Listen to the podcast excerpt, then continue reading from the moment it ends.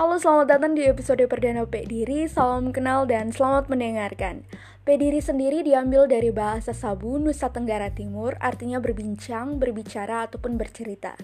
Di episode selanjutnya, kita bakal bahas tentang random things dan berbincang tentang berbagai hal yang sanggup dan patut untuk dibicarakan.